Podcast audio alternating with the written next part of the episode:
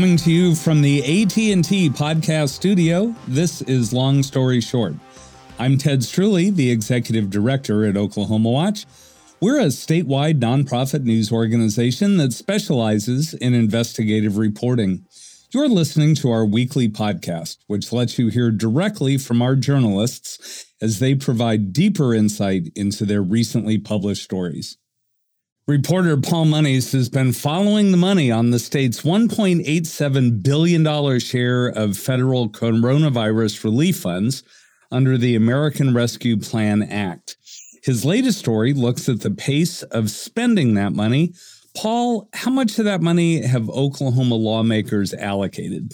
Yeah, so they've done most of the allocation of this money. Uh, they've got about 1.7 billions for various projects uh, across the state that they approved uh, last uh, fall and summer. And why are some of them frustrated uh, with the delays? Well, they spent a lot of time last summer kind of vetting the projects. They had hundreds to look at. And then they spent a lot of time in the fall in a special session, kind of uh, approving these projects to go through kind of an appropriation style process. It's been now six months, and they're only 2.5% of the money is out the door so far. Who's to blame here? Well, it's it's kind of complicated. It's a combination of uh, you know the Office of Management and Enterprise Services is in charge of doling out these funds to the various agencies or the subrecipients they want to be very careful to make sure that all the, the, the I's are dotted and T's are crossed and that the feds won't claw back this money. Um, and so they've kind of gotten these funding agreements ready to go and have that ready for these agencies to come to them and ask for the money. Now, by design, almost half of that $1.87 billion in relief money uh, is still sitting there, hasn't been spent. Why is it? Yeah, that's that's by design for sure because um, you know there's about 430 million dollars that will go to water and sewer infrastructure projects, and that is going through the Oklahoma Water Resources Board and kind of competitive and designated grants.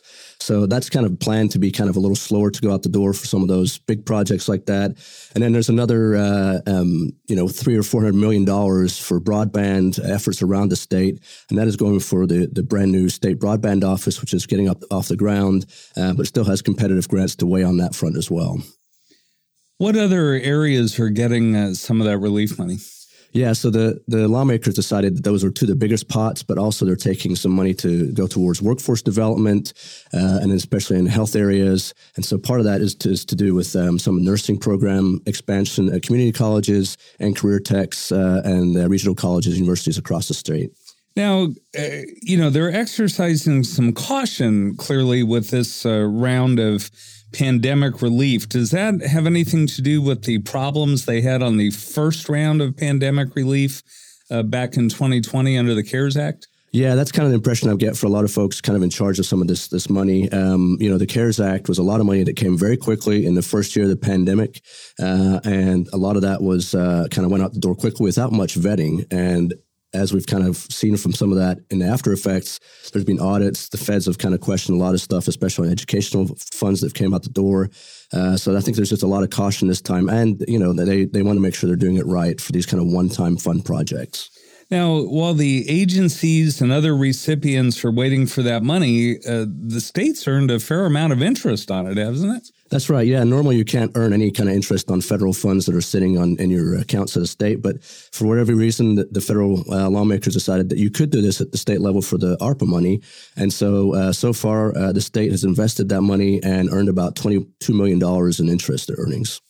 Now, lawmakers recently acted on another ARPA bill, right? What did they uh, deal with with that one uh, long after the special session ended back in October? That's right. Yeah, there was one $95 million bill for uh, the Department of Human Services that kind of got caught up in some back and forth between the House and the Senate. At the end of the special session last September, uh, lawmakers promised to get that done quickly when the session started in the regular session this year. Uh, they then have taken a little bit of time, but have finally voted on that, sent it through committee last week, and it passed the House. Uh, it does have a little bit less money. Uh, one of the projects that was designated was a, a kind of food pantry like place in Tulsa that got $30 million for kind of wraparound social services. There were some questions on kind of the oversight of that uh, nonprofit um, and who was getting the money ultimately for that project. And so lawmakers pulled back and kind of approved this pared down version of the, the bill for DHS last week, and that's still to go through the Senate now. All right. Well, thanks, Paul.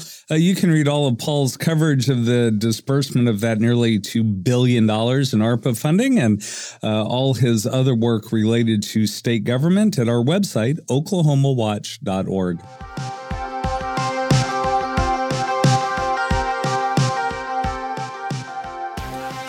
Keaton Ross covers democracy for Oklahoma Watch.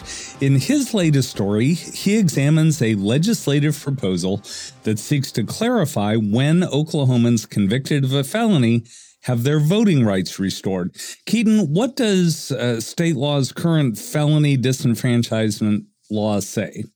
It says that you have to serve out your full court mandated calendar day sentence. So if you're sentenced to 10 years in prison and you get out of prison in five years, you have to wait the full 10 years under under the law. And why has there been confusion around that uh, recently? A lot of it started uh, around 2018, 2019, when there were uh, criminal justice reform. Of course, we had state question 780 that reclassified uh, some of property and drug offenses from felonies to misdemeanors. And then the legislature passed a law making that retroactive. So we saw a mass commutation, several hundred people released from prison in late 2019. Well, the question after that was they were convicted of a felony. It's now been changed. But under the law, it says any person convicted of a felony has to wait out that full sentence. So there was uh, some confusion around that, and I, I think that's ultimately what what prompted this bill. Has any state government entity weighed in on this? In early early last year, early 2022, former Attorney General John O'Connor issued an opinion that stated that if you have a commutation to time served, uh, which would be the case of you know the folks who were let out of prison in late 2019, whose sentences were were modified from felonies to misdemeanors, you are eligible to vote if you receive that time served commutation. Um, it also had some clarified that if you're in a successfully completed drug court program, that doesn't affect your voting rights. Uh, but but that hasn't been clarified in state statute. A bill from Representative Regina Goodwin, a uh, Tulsa Democrat, would codify voting rights for certain commutation recipients. Why does she believe that bill's necessary? I spoke with her last week, and she said that she thinks it's necessary just because there's um, some different information floating around. Um, you know, folks coming out of prison, uh, folks who are helping people register to vote. Even she even said some people in the legislature haven't been hundred percent clear on, you know, what what the current state of affairs is regarding, you know, voting rights for someone who's who's been convicted of a felony or received that commutation. Um, so she believes it, it would be helpful just for the general public, uh, for folks trying to get out the vote and get people registered. Um, both of those those parties to to have a lot more clarity on this issue. Any other foreseeable benefits to uh, further clarifying it in a statute? It would also be helpful to state and county election officials um, when the when this bill was being heard in a House committee, State Election Board Secretary Paul Ziriax said that you know putting this in the state law would be would be very helpful in, in that regard. As, as you know, they're working off of what state law says when they're they're giving advice to to folks. Um, so you know, if you have that in state law, that would be helpful. If someone calls up their county election board and who has been convicted of a felony and is trying to get that advice, that that would be uh, beneficial there. Now, while you were reporting the story, you talked to a uh, prison ministry uh, leader who helps people with felony convictions get registered to vote. What what kind of effect does she think the bill would have should it become law? She believes it would have a positive effect. Uh, she told me that people who are who are in the justice system and have been in prison or are on felony probation have been convicted of that felony. Uh, they're they're pretty the the language the bill uses is it adds a term that once your sentence has been discharged, which which people she says people who have been convicted of a felony are are aware of. You know that means that your sentence is totally done. You're out of prison. You're off of any kind of probation, supervised or unsupervised. Um, and, and your obligation to the state is done. And having that in the law and being able to communicate that, she says, would be uh, it would help speed things up, make things more clear, and you wouldn't have to do that kind of calculation from the original sentence. Are there positive effects that uh, voting or, or other forms of civic engagement might have on uh, someone who has a criminal record? There have been a few studies, and, and a few years ago, when I was reporting kind of a similar story, I I spoke with one researcher um, out of the University of Pittsburgh who did a study that found that restoring voting rights for people with felonies, getting them registered to vote and civically engaged, is um, can be very beneficial as far as feeling a part of society, like you're contributing and, and have a say, and that can could ultimately lead to lower recidivism rates. So uh, making this clearer and, and, getting the message out could have the, a similar positive effect here in Oklahoma. What what's the status of Goodwin's bill? So it cleared that House committee last month in February. It has until the end of the day, Thursday, March 23rd, to get through the full House floor to get over to the Senate.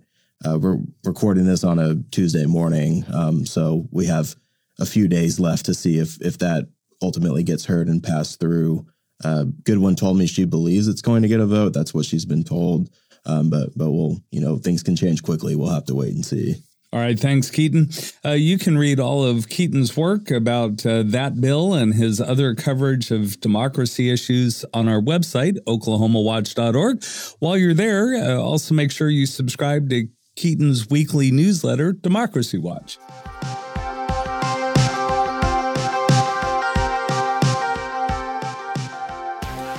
Jennifer Palmer covers education for Oklahoma Watch.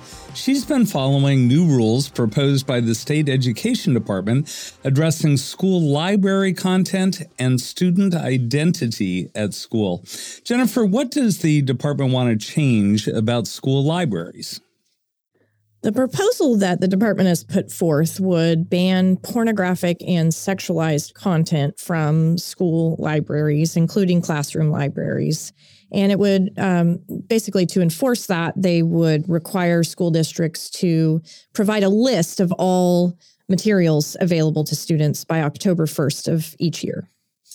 And uh, you've heard some pushback from the public on this, right? What are what are some of the main criticisms? There are quite a few. Um, some of these folks are saying we already don't allow pornographic or sexualized content from school libraries. Um, so the rules are unnecessary. Um, the definitions that the department is using are subjective, um, is what some folks are saying. Um, there are already processes um, in place at schools to object to a book in a library. Um, typically involves convening a committee of teachers, students, parents. They evaluate, they read the whole book um, which is uh, key to that process. And, um, you know, one of the main complaints is that this rule is being tied to schools' accreditation. So it would give one parent's complaint over a book a lot of power to um, potentially dissolve an entire district if it really went that far, but also to um, to harm their accreditation. All right. What about the other rule on student identities? What's that about? Um, there are several parts to that rule. Um, one of the parts has to do with sex education, um, which is not required by the state, but many schools do provide um, sex education as part of like a science curriculum. Um, and it would give parents the right to inspect those materials and exclude their uh, their child from all or part of that discussion. And there's another part that has to do with student identities. Um, it would require schools to disclose any what it's calling material changes in a student's health, social, or psychological development, including their gender identity. What kind of harm might that proposal cause? So, a lot of the folks who, who are speaking out about this are concerned that it would require schools staff um, to forcibly out students who are gay or transgender. Um, and that would be without their permission. it would include any staff, including a counselor. And um, that rule basically assumes that all of these students have loving understanding parents at home who you know will handle this discussion and and this information appropriately. Um, but we've heard lots of folks with stories um, and anecdotes and and personal um, you know evidence that that's not always the case. Uh, last week the department held a public hearing on the rules and dozens of people came out to comment. What did you hear that's right. There were a lot of comments on these rules. Um, more than a thousand submitted under the uh, written, like by email, but in person, there were quite a few folks that came out. There were church leaders opposed um, to the rules. One said her church runs a shelter for homeless youth, and many of those um, teens were kicked out of their home because of their um, gender identity or sexuality.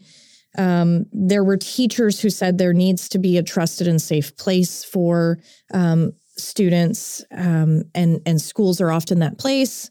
Um, there were queer and trans Oklahomans who came out to tell their own stories, um, and um, there were a handful of folks in favor of the rules too um, basically said, you know, these are common sense. Parents are the ultimate authority, and they're the best suited um, person or, or, people in these students' lives to have these discussions with them. Oh, uh, State Superintendent of Public Education Ryan Walters is uh, pushing these rules as one of his first major policy moves since taking office. Uh, was he there at the meeting? He did not attend. Um, I didn't really expect him to, although there were some of the commenters who expressed disappointment that he was not there. Um, because this is a rule, it was not a, a board meeting. Um, it was a public rule hearing, which, in my experience, typically is handled by attorneys anyway. So, what happens next? So the department has collected all of these um, public comments, and I'm told that Walters um, will have access to the video um, of all the um, the live comments. He'll have access to all the written comments. He'll be briefed on what was said, and the um, state board is expected to um, vote on whether to approve these rules or not on Thursday afternoon at its regular meeting. All right. Well, thanks, Jennifer. You can read all of Jennifer's coverage of education at our website, oklahomawatch.org. While you're there, also be sure to sign up for her weekly newsletter, Education Watch. You've been listening to Long Story Short, a weekly podcast that helps you get deeper into the investigative stories reported by Oklahoma Watch which you can find on the web at oklahomawatch.org. This episode was recorded at the AT&T Podcast Studio. For Oklahoma Watch, I'm Ted Streuli. Thanks for listening.